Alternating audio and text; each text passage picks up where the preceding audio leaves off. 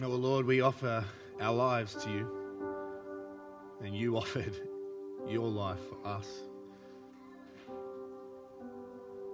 Now, Lord, we ask that you would renew our minds and that you would help us to love like we have been loved. In Jesus' name we pray. Amen. Well, friends, welcome. Uh, thank you for coming out tonight. I hope that uh, it's an informative and enjoyable night as we gather.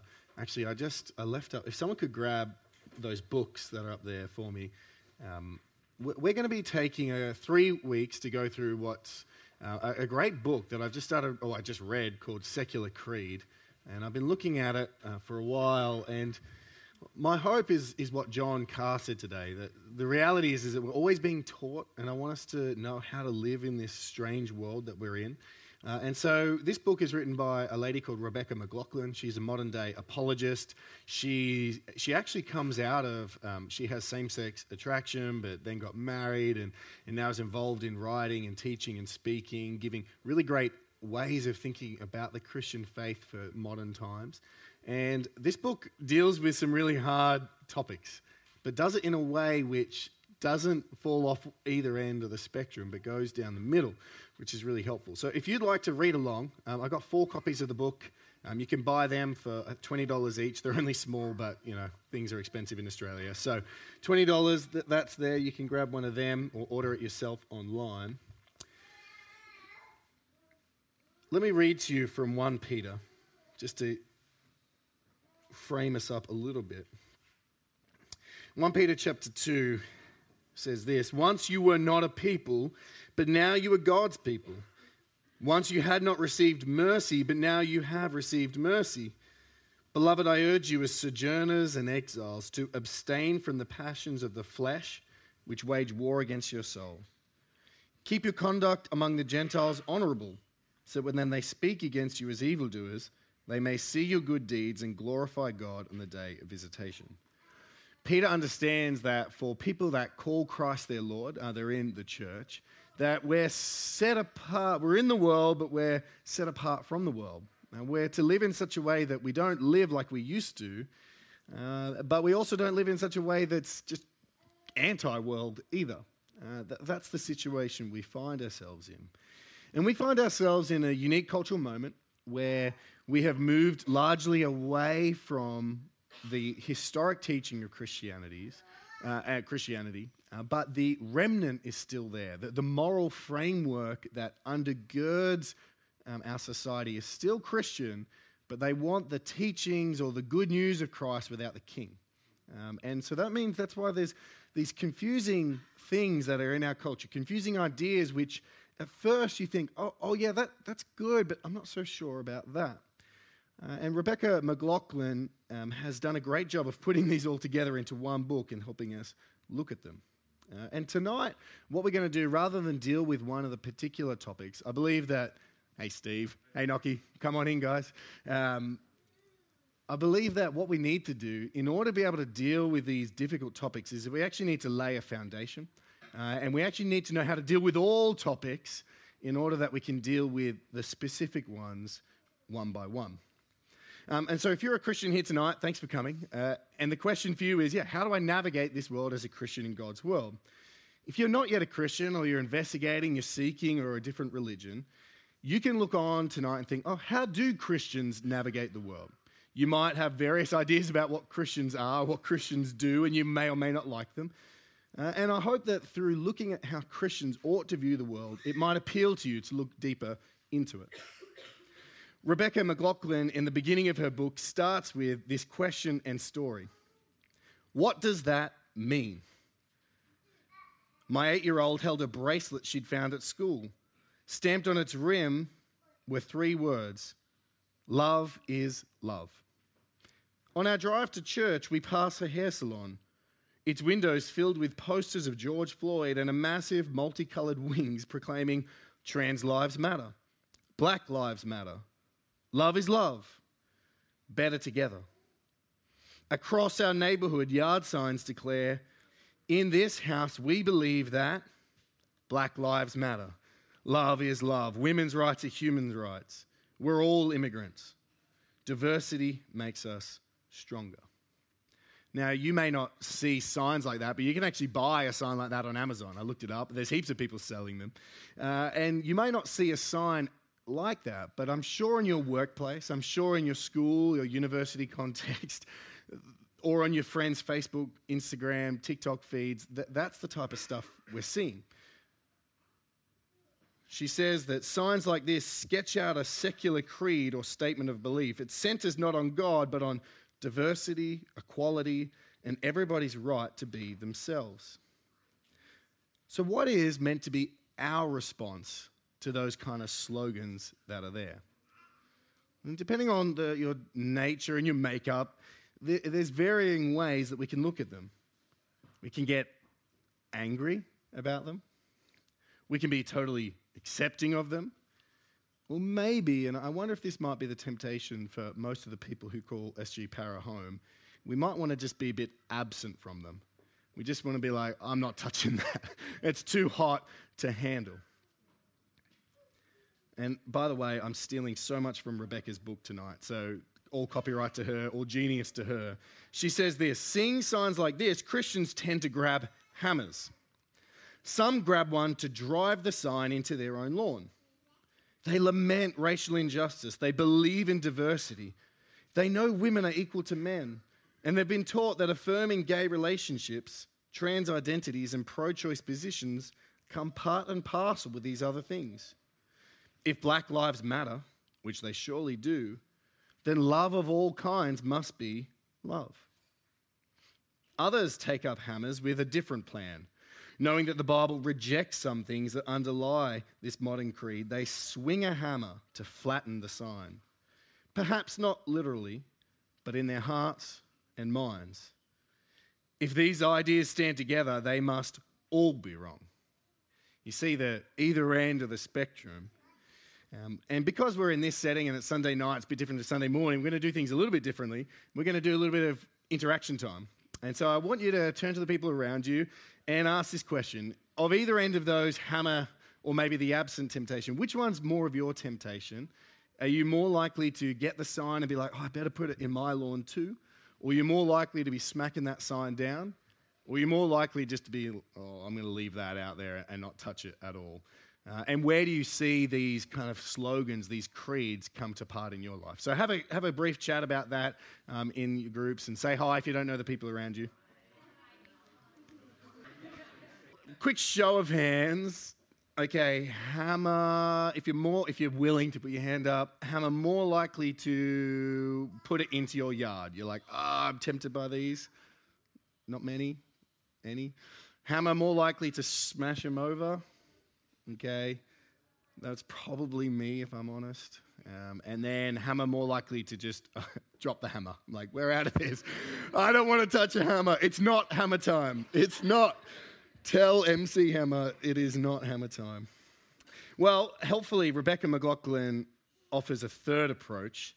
She says this wielding a marker instead of a mallet.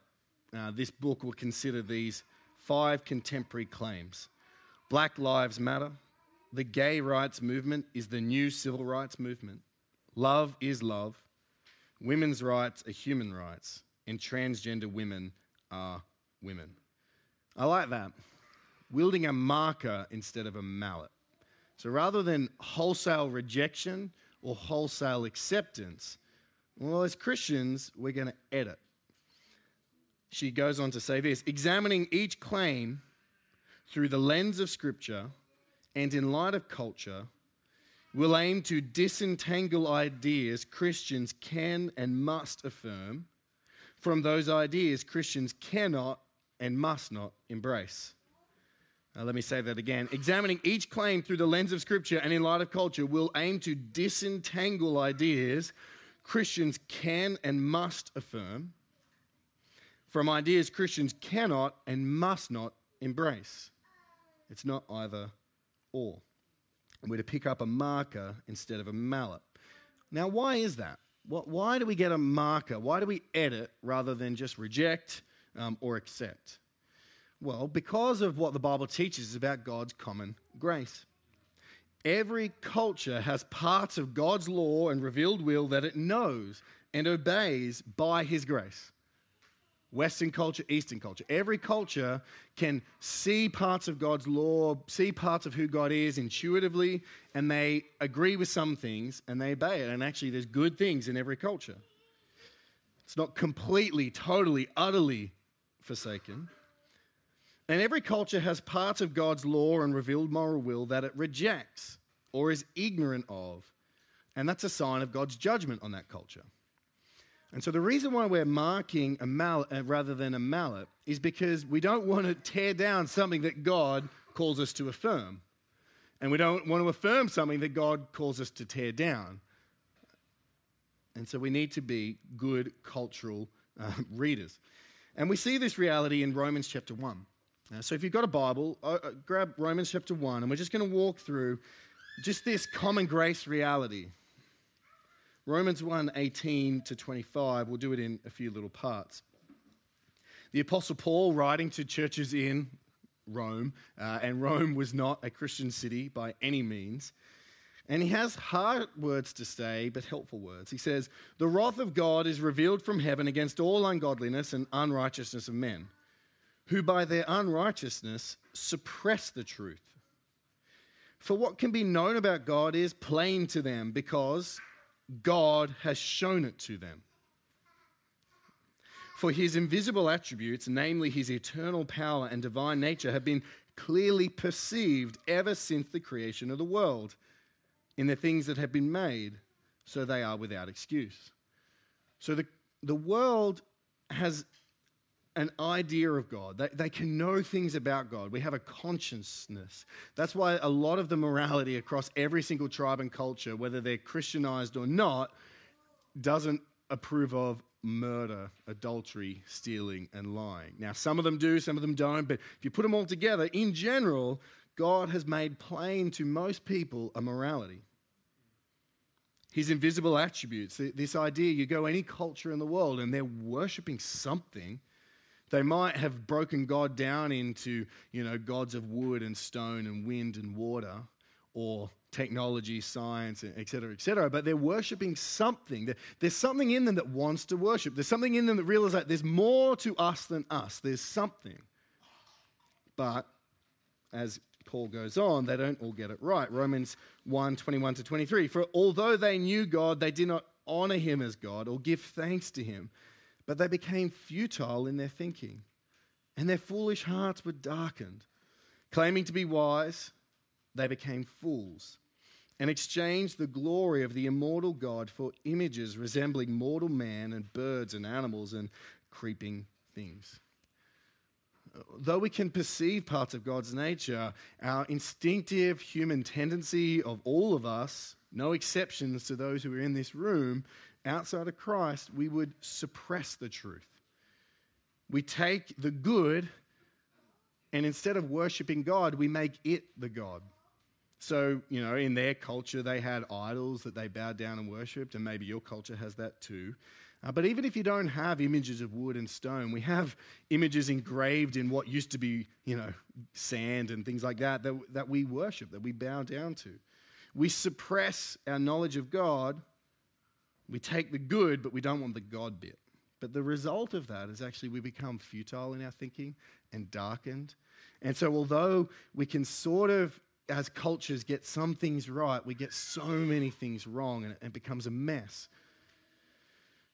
And this is how we get into this mess. It's actually God's judgment. Therefore, verse 24 God gave them up in the lusts of their heart to impurity to the dishonoring of their bodies among themselves because they exchanged the truth about God for a lie and worshipped and served the cre- creature rather than the creator who is blessed forever. Amen. So we suppress the truth, and instead of having the Bible as our creed, we have this new secular creed, which is some parts drawn from Christianity and some parts drawn from the ignorance of the flesh and the futility of our minds. But the reality is, is that it's all worship. You can't escape the worship element. That's why people get so heated when we start to talk about any of these claims. It's not just an idea that people like. Uh, this is, this is a governing principle. This is a self. This is an identity. And so, when, if you push back on it at all, oh, that's harmful. That's hate speech. You're killing people. Because it's not just an idea, it's, it's people's God. It goes to the core of our being for some. So, putting it all together, no one culture has got it all right or all wrong. It's not as simple as that. And one of the benefits of multiculturalism in Australia is that we get to interact and humbly learn from each other. Um, different cultures all taste and see different good parts of God's law. So when I was in Ethiopia, it was amazing. Uh, just a couple of weeks ago, you're walking around, didn't see a single sexually promiscuous ad. And yet somehow they still manage to sell products. Believe it or not, you can sell toothpaste without someone in a bikini. I, I had no idea. Not that I've ever seen a toothpaste bikini. That's probably drawing the line, but you know what I mean. It was amazing. I was walking through, and look, okay, I was in the airport, Abu Dhabi, okay, or wherever I was. I don't even remember, Dubai or Addis. Anyway, and there was a Victoria's Secret shop. And I walked past, I was like, oh, okay, better not look in there. And I looked for a second and was like, oh, there's not a single image. It's just the clothing. So you could have a lingerie brand that in, in Australia or America or any Western country would be full of lewd images, but now it's just actually the product um, and the clothing. You say, oh, that's interesting. They're able to sell things without sex. It's, it's possible. Or in, um, I've noticed in Australia that when you bring, or in all parts of the world, the Asian culture often is highly hierarchical. And there's really good parts about that. There's expectations of submission, there's expectations of honor between you know, elders to youngers, and that's really good. In Australian culture, we're far more egalitarian, which can be really good too, because we respect everyone as equal, and there's no sort of, you know, you're lesser because you're younger or anything like that. But each of those cultures can obviously get those ones really wrong as well. You can have abusive authoritarianism, or you can have chaos of egalitarianism. You can have both within. And so we can see as we put all the cultures together that we can't just follow one blindly. We have to be exegetes of our culture. But better than that, we, when we can learn from the different cultures, but actually we need a better source. We need a definitive source of what is right and wrong. A definitive source that can, for one time, define and dictate the truth. And by God's grace, He has given us that. Um, as Christians, we believe the Bible is that one source that will actually cut through all the cultures of all time and give us the answer.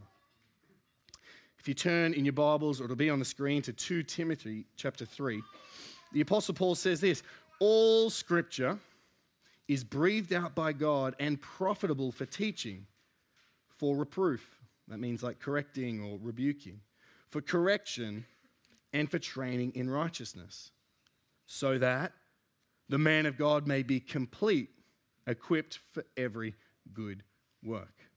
So the scriptures are our definitive guide. Uh, that's how we, as Christians, are going to figure out how to navigate and work in our culture. Now, there's no verses for some of the particular issues we deal with. It's not like you can turn to the thing and be like, okay, what do we do with this issue for all of it? We can't. We have to be smarter than that. We have to put the whole story together. We have to work hard. It's not easy. But in the scriptures, we have everything we need to successfully navigate our culture. We don't need anything more than what God has given us. So, no matter how confusing or perplexing or saddening our culture may be, if we have the word, we are actually equipped to face it. We don't have to drop the hammer and absent ourselves, we can actually pick up the marker, but we need to pick up our word first. And by giving ourselves to careful study of all of Scripture, the words, the verses, the paragraphs, the, the chapters, the books, both testaments, the styles of literature, the themes, the arcs, the plot lines, we will actually be able to do this. We won't just grab a hammer and smash the culture down, or grab a hammer and just coalesce with the culture and become one. Instead, we'll get out our marker, we'll edit the sign, and we'll find what is true, good, and beautiful in each of these secular creeds. So, This is what we're going to do over the next couple of weeks and including a little bit more tonight. Examining each claim through the lens of Scripture and in light of culture will aim to disentangle ideas Christians can and must affirm from ideas Christians cannot and must not embrace. But then Rebecca says this, and I thought this was very helpful. She says, But to wield the marker well, we must get down on our knees. To wield the marker well, we must get down on our knees. First, we must recognize that the, un, that the tangling of ideas in the secular creed has been driven not only by sin in the world out there, but also by sin in the church in here. We must fall on our knees and repent. The frequent failure of Christians to meet biblical ideals of fellowship across racial difference, equal valuing of men and women, welcome for outcasts, love for those with unfulfilled desire, and care for the most marginalized has allowed this mixture of ideas to coalesce under the banner of diversity. Now, sadly, it is the truth. Now, you know, it's hard to repent for things that our forefathers have done, and, and I'm not sure exactly how that works, but I, the sentiment is true. We ought to recognize that some of these errors in our culture are actually driven by errors within the church people are, aren't loved in the church and they're driven out into the world um, where they find new and even better communities than the church community. And we've seen it even in Australian history. Uh, stolen children, the White Australia policy, shaming and shameful practices. So we've got to get on our knees first. And additionally, we've got to realize that, and Carl Trueman in his great book, um, the rise and triumph of the modern self, have shown us that th- these realities come from somewhere. Like they, they didn't just, uh, they feel like they've just become mainstream, but actually it's been about four centuries in the making. And what he recognizes, and I'm slowly working through his very big book, and it's very important, and you should all read it if you can. There's actually a shorter version too called Strange New World, which I commend to you as well. And it, his book is wrapped around this idea of, you know, this sentence I'm a woman trapped in a man's body. How could that be an intelligible sentence? And it is intelligible in our day and age, but how did we get there? And he says it actually comes from what he calls expressive individualism. Uh, the modern self, a self that is divorced from biological and theological realities. And out of this new conception of self arose the sexual revolution, and out of that arose a species of self, the trans self. But he also makes the cutting analysis that we're all expressive individualists now.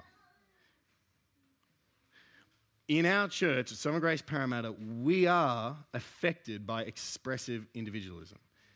That is, it's not just a problem out there, it's a problem in here, and we have to deal with that first. We choose to be Christians and charismatic Christians. We choose to be complementarian Christians. This idea of choice that uh, this is who I conceive myself to be is, is actually born out of four centuries of thought. In the past, you were what your family was, you were what your king was. You didn't have choices. But this expressive individualism is actually part of us. And it's not all bad. It's good that we can choose, you know, to go to particular churches that are true and not true, and it, believe doctrines that are true and not, you know, don't believe the ones that aren't true. But you know what I mean? So it's not all bad, but we've got to realize that we're a part of it too. It's not just that the people out there have got this problem, it's like we've got it too. And then he also makes a cutting analysis, and he says that there can also be a tendency in the church world, and I recognize this, it's actually in my own heart, to lament, to wish for a past time when the world was simpler, morality was clearer, and the future brighter.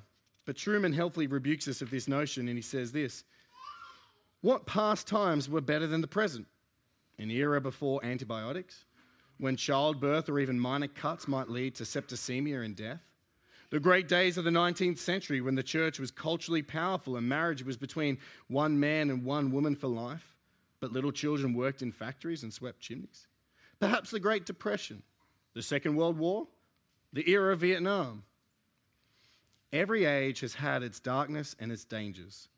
The task of the Christian is not to whine about the moment in which he or she lives, but to understand its problems and resp- respond appropriately to them. That cut me because I can whine. Yeah, I'm good at complaining and it's bad. But instead, we ought to understand the problems and respond appropriately to them. That's why we got to engage with this stuff. And additionally, additionally, instead of whining and complaining, we, we actually ought to have sympathy. And we actually ought to have grief, not about the ideas so much, definitely about the ideas, but we need to recognize that these are not mere slogans, these aren't just hype titles. These words, the secular creed, represent heart cries pulsating from people dealing with real hurts, real oppression that they've experienced, real abuse, real depression, real anguish. We ought to grieve and feel their pain before we, you know, take up our whining or our complaining or our lamenting of the culture. There's a famous article by Andrea Long Chu in the New York Times. Um, this person speaking of their own gender dysphoria, and he's about to have gender reassignment surgery before writing the article. And he says that the article is saying um, the title, oh, there's kids in the room. I won't say the title, but along the lines of, I'm going to get a V and it's not going to make me happy. And then it's quite a moving article. And he says this, although I'm sure Andrea would prefer me to call him her, but I won't. He says this Dysphoria, gender dysphoria, feels like being unable to get warm no matter how many layers you put on. It feels like hunger without appetite. It feels like getting on an aeroplane to fly home only to realize mid flight that this is it. You're going to spend the rest of your life on an aeroplane. It feels like grieving. It feels like having nothing to grieve. So, behind all the, the slogans and the hype and the, and the billboards and the placards, people are really hurting and they're desperate. Now, Michael Emlet, in his great work as a Christian counselor, he defines, and he's talking about Christian counseling, but he says we've got to realize that all th- we all have three identities. We're a saint. If you're a Christian, you're actually a saint, you're holy. We're all sinners, but we're also all sufferers. And that's true, the last two is true of every non Christian too. They're sinners, yes, but they're sufferers too. These hurts arise out of hurts. These cries come out of real tears at times. And yes, people get on the bandwagon, etc., but we've got to not overlook the real hurt that people have. So the temptation now might be to think, well, we've got it so wrong as a church, the church, maybe we should just get rid of Christianity, the church, and religion and start again. Or you might think, oh, well, we need to get on the right side of history and just help these hurting people and adopt what they have to say. But that would be a grave mistake, according to McLaughlin. She says this But with our heads bowed to the earth, we will see that the very ground in which the yard sign stands is unmistakably Christian. Clear that Christian soil away, and you won't find solid rock, secular rock, you'll find a sinkhole. To our 21st century Western ears, love across racial and cultural difference, the equality of men and women, and the idea that the poor, oppressed, and marginalized can make moral claims on the strong, rich, and powerful sound like basic moral common sense, but they are not. These truths have come to us from Christianity. Rip that foundation out, and you won't uncover a better basis for human equality and rights. You'll uncover an abyss that cannot even tell you what a human being is. Like cartoon characters running off a cliff, we may continue a short way before we realize that the ground has gone from beneath our feet, oh, the, gone from underneath our feet, but it has gone. Without Christian beliefs about humanity, the yard sign claims aren't worth the cardboard on which they're written. So we can't ditch the Christianity or the church because it's actually the, the soil out of which any of these ideas make any sense and have any moral claim. The US, in their Declaration of Independence, begins We hold these truths to be self evident that all men are created equal. Yuval Noah Harari says this. He's an atheist, Jewish atheist. The Americans got the idea of equality from Christianity, which argues that every person has a divinely created soul and that all souls are equal before God. However, if we do not believe in Christian myths about God, creation, and souls, what does it mean that all people are equal? Well, you need Genesis 1. If you don't have Genesis 1, how do you how do you build a case for equality or diversity or value or that we have any, anything better? He goes on to say in his famous book, Sapiens, there are no gods in the universe, no nations, no money, no human rights, no laws, and no justice outside the common imagination of human beings. Without the Christian soil, it's imagination. We have no natural rights just as spiders, hyenas, and chimpanzees have no natural rights. Rebecca McLaughlin says, We need Christianity to be right for human rights abuses to be wrong. And I can prove all of that if you give me enough time. Equal dignity was not remotely a self evident truth. A Roman would have laughed at it. To campaign against discrimination on the grounds of gender or sexuality, however, was to depend on large numbers of people sharing a common assumption that everyone possessed inherent worth. The origins of this principle do not lay in the French Revolution, nor in the Declaration of Independence, nor in the Enlightenment, but in the Bible. The signs need the soil, and thus we can have confidence because the soil in which the Word of God produces is an even better story. Uh, we have so much resources for our culture. We don't need to retreat because actually the resources we have is what our culture desperately needs to be understand what true equality is, what true diversity is, what true love is. And so she said to her daughter and says to her kids now So when we pass these signs, I tell my children that in our house we believe that black lives matter because they matter to Jesus. We don't believe that love is love, but that God is love and that He gives us glimpses of His love through different kinds of relationship.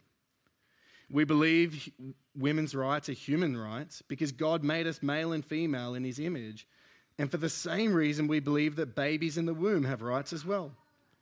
We believe God has a special concern for single mothers, orphans, and immigrants because Scripture tells us so again and again.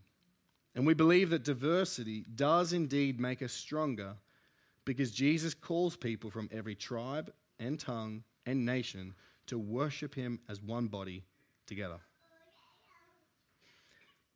So, for us as a church and for anyone listening in, I, I want us to be wise cultural observers who are engaging our intellect and our hearts, who are challenged not just in our beliefs, but also in our practice. That we would put down the mallet, either to hammer the signs out of fear or acceptance into our own lawn, or to smash them over in anger and rebellion. And instead, pick up your Bible. And as we study and investigate, then we can pick up our markers and judiciously and wisely and lovingly edit the secular creed together, looking for what we can affirm and what we must deny, and ultimately helping people to see the goodness, truth, and beauty that are in Christ Himself, which is ultimately what everyone is longing for. They just haven't met Him yet. She ends her introduction by saying this As you walk through this book, I hope you'll feel both humbled and empowered. If you're a follower of Jesus, I hope you'll be ready to join with a call to loving arms at the end. But if you're not following Jesus, or you couldn't imagine ever wanting to, I hope you'll see the moral soil in which you stand is more Christian than you realize. And I hope you start to wonder if the poor, first century brown skinned Jewish man known as Jesus of Nazareth who lived as a member of an oppressed ethnic group and died at the hands of an imperial regime, might truly be the Savior of the world, the one who showed us what love is by laying down his life for us. By this we know love, that he laid down his life for us, and we ought to lay down our lives for the brothers. I'm going to pray for us, and then we're going to have a time to discuss and see what you thought of that, and then a Q&A moment. God, I pray and ask that you would help us to have courage and compassion. Help us to search your word by your spirit and help us to figure out how do we live in this world as exiles without retreating, without rebelling, but actually coming to remake our broken world. And pray this in Jesus' name. Amen. All right. What do you think is step one to engage with someone who firmly who holds firm to one of these creeds? Yeah, good, great question. Listen. Yeah. Listen and maybe ask them questions. Most like, I mean, you've got to be careful with that because it can be annoying if you keep asking questions. Because unfortunately, if you don't have something like the Bible and a transcendent understanding of who God is, you'll end up, they'll end up unraveling themselves in a conversation, most likely, because the, the underpinning it's like the age old question who made God? You, will end up getting there if you keep asking questions. So You've got to be careful and you just be wise, but just listen and ask questions and, and love them. And don't try and change their view in, in the first conversation or critique them. Just, oh, that's interesting. Oh, how did you come to that? Or, you know, why do you find that? Why do you believe in that? Why do you think that's such an important thing? Or, um, and just do that. Like treat them how you would like to be treated. Like if you told them, hey, I, I believe in Jesus, and they said, tell me more about that. You'd be like, oh, okay. Uh, and so just do the same to them and show them the same love that you would like. And then maybe you'll win a hearing.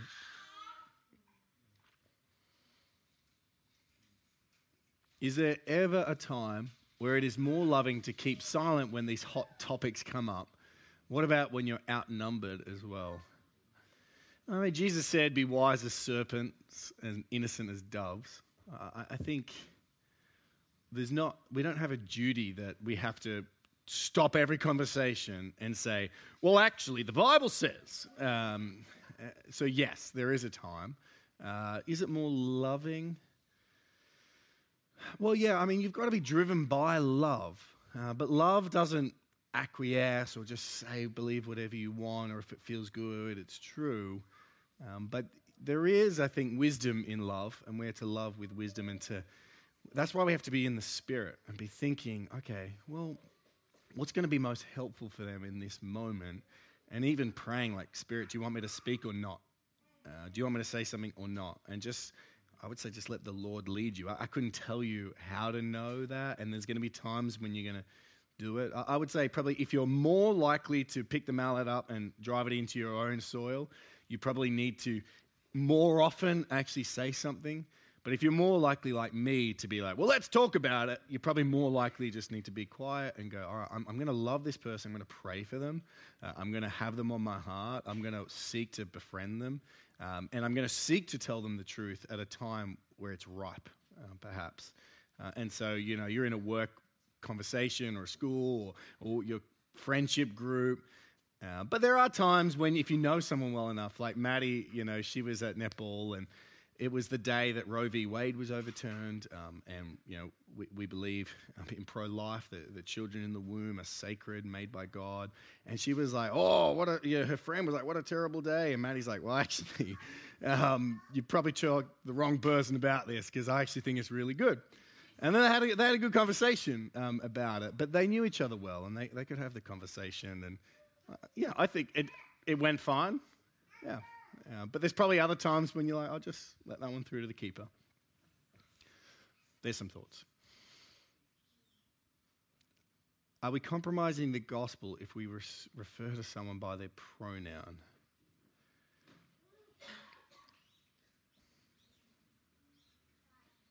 We are going to get to this topic in more detail. I think there's a few things you've got to think about. Compromising truth um, The reality is that Jesus came as a man to save humankind. Um, and the particulars of what the Bible has to say about things all join up somewhere. And when we change what the Bible has to say about one thing, it's going to end up deviating somewhere.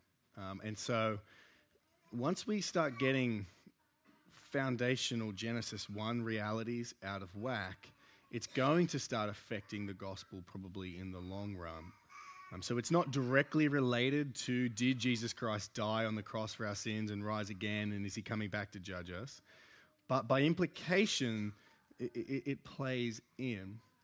My preference, and this is, you know, you can figure out how you want to do it, is not to refer to someone by their pronoun, um, their preferred pronoun, because I believe that it's untruthful speech. Um, uh, if you know, and it's a bit of a hack and whatever, but like you wouldn't call someone a doctor who's not a doctor, um, and so I wouldn't call someone a Mister who's a, a Mrs. or a, et cetera, et cetera. Uh, but I would at all costs try and avoid using the pronoun um, if I can. So, okay, you want to tell me your name's Bruce? Um, okay, hi, Bruce. And let's avoid the argument if I can. But if you're in a work situation and you're forced to, uh, I'm in a situation where I don't have that pressure, so I don't know what that's like. But I would encourage you to get some wisdom and counsel and think about what you're going to do there. Because it feels like love is to respect other people. If they want to be called that, well, then they. But actually, to give in to that is actually to give into an unloving framework. Because God said, you shall be male and female. We don't, we're not God, and we can't determine those realities ourselves. They're received from our Creator.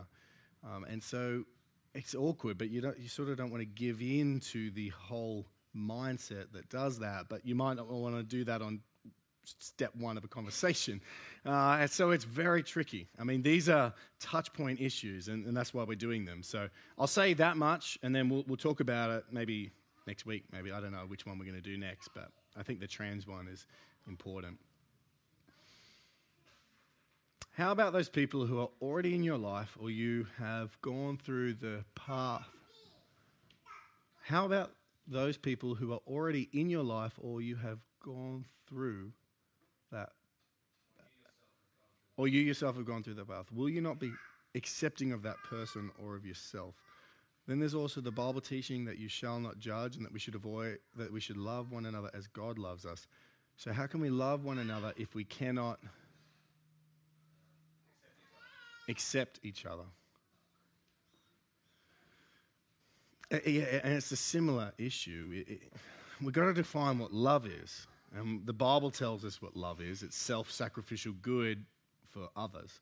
Um, and so it's not loving, you know, as a, obviously as a doctor to speak to someone who has cancer and you know it's going to really upset them and it's going to be really tough and emotionally. So you tell them that they don't. Obviously, that's malpractice. You'd be fired. Um, and so, as people who know the truth, uh, people who know God Himself, we are spiritual doctors and we have a duty um, to love people as best we can. Um, and so it's not judging someone uh, to tell them the truth. If they feel judged, that's on them. If they feel shame, that's on them. You're not shaming them. Um, the reality is, is that sadly, that shame is already there. Uh, and that what we're doing often when we speak truth is exposing shameful practices that are already there. And, and it's hurtful and it's raw and it's painful and we feel like the bad guys, but, but actually, if, we, if we're loving and gentle and we uphold what the Bible says but still speak the truth, that experience of shame that they're feeling is, is probably from God, and we wouldn't want to take that away from people as well. So, Can I say something There's also, you know, people have judged and put shame on Christians have done that. Yeah. Yeah, and that could be tr- triggering to not misuse that word, but if people have all just experienced hate and shame and outcast and discrimination and, and all of that, you might be entering their story and you don't know where you're entering. And so that's why that first question is great. It's like, let's, let's listen, let's love, let's find out the story. And I would even say you're in those circumstances. I would sort of like reserve the right to say, hey, look, can, can we pause that there? Can I, I just learn more about you before? I don't want to get caught up on this issue. Can we talk about this? Um, because you might want to just play the game a bit differently. Um, because this is like hard line. This is like walking into Mecca and saying, guess what, guys? Muhammad, it was a dream. Uh, that, you know, like that's not going to go down well. Uh, yeah, you're not leaving Mecca. Uh, that's your last pilgrimage. Uh. So recognizing people are carrying hurt, but with love means truth. Uh, truth and love are not on opposite sides. Jesus brought them together. Uh, so we bring them to Jesus and they'll find truth and love. All right. How about those people?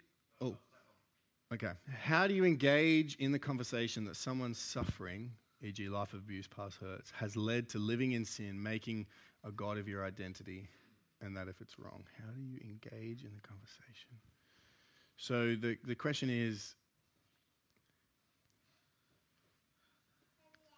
that their past has led to their present. Like that's that's the reason for it, and yeah, it's it's probably true. Um, now, no one's a robot. We all make choices, um, but we've got to be aware that significant things happen to people that can cause significant reactions, um, and so we've got to be sensitive to that. But we also need to realize that no one can make you do anything unless they're literally making you do something. But there are obviously emotional abuses and, and things that can trigger people into certain things. But we've got to, again, keep coming back to the word uh, that because of suffering doesn't mean it's a license to recreate our world how we would like to do it. Um, the, the reality of the curse didn't mean that Adam and Eve could just stop living for God now that they're in a cursed world. No, they've got to still remake a broken world. Um, but we're now carrying, instead of carrying like a light backpack, it's, it's a burden. Uh, and, you know, that great John Bunyan um, tract, uh, Pilgrim's Progress, this, this burden that people are carrying just weighs them down. And once they're aware of it, it's, it just shapes everything they're doing. They get crook backs. And so that's what's going on for people. Um, does I don't know. Does that answer it? Oh, well, you can tell me later. Two more. Okay. What do you do when you're being trained as part of your professional job to affirm and promote secular creeds? Yeah. Um, just a show of hands. How many people are experiencing some form of that? Yeah, okay, quite a few. I, I, I, don't, I haven't given enough thought to that, and I'd like to talk to you. Um, and I think it'd be a great discussion to have. So I don't know. I, I, yeah, because I'm not living in that day to day. Obviously, a lot of what I've said I think plays into that, but that might cause quite a suffering for you, um, depending on what answer you end up going with. And I, do, I would counsel that I, I, do think we have to be prepared that going into this next century that the, the, the liberties that we've had and the freedom that we've had and the freedom of expression – uh, we ought not to take for granted. We're actually going to have to work for it or realize it, it, it's going. Um, and we've got to be prepared that if it comes to a point where you cannot obey God and obey man, then you're going to have to choose. And I would encourage you to figure out where that line is scripture, conscience, wisdom, and then make a stand in your heart saying, I will never do it.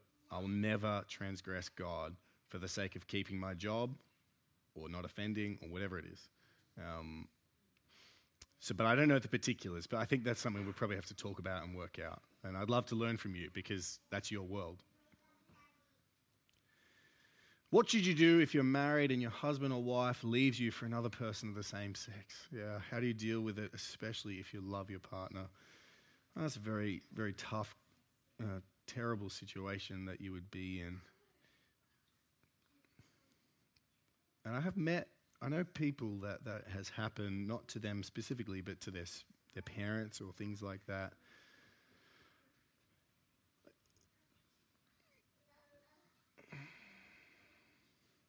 I'm not sure I can give an adequate answer in the time that we have, and I'm not trying to shirk out of it. I just think it's a big, that's a really big question. Um, but it, it, keeps coming back to the principles of, okay, what does the what does the Bible say? Um, so you disapprove of sin. Uh, there's whole teaching I could give on divorce and remarriage and, and what that looks like and, and what you do if, if your partner separates from you and all that. That's all bound up into that. So if that's a burning question for you, not just a theoretical one, I'd love to talk to you about it because there's just too many things to probably say in this moment on that. Well, friends, I think that's a good start. It's five past seven. Uh, I hope we're getting the conversation going. Uh, and let's keep chatting. Let's think about it. Let's pray about it. Let's come back next Sunday night um, for more of this. And thank you so much for coming out. It's been a, been a joy. Um, if there's anything that's come up for you that's been troubling or questioning or annoying, feel free to talk to me about it. I'm an open book. Um, I am a passionate person, but I will promise you I won't like yell at you. Um, I'll just I'll try and talk to you. And if I've learned anything, I'll be nice. Uh, and so come and talk to me, and I'd love to have a further chat with you about it and, and see what you, know, you learn and what you know as well. So thank you, everyone. Uh, you're dismissed. Have a good night. You can make more food. You can do whatever you want. And kids, I think the kids need a round of applause. And, and probably the parents of those kids, because that was very good. And the parents need a glass of wine. All right. Thank you, guys. See you next time. See you next Sunday.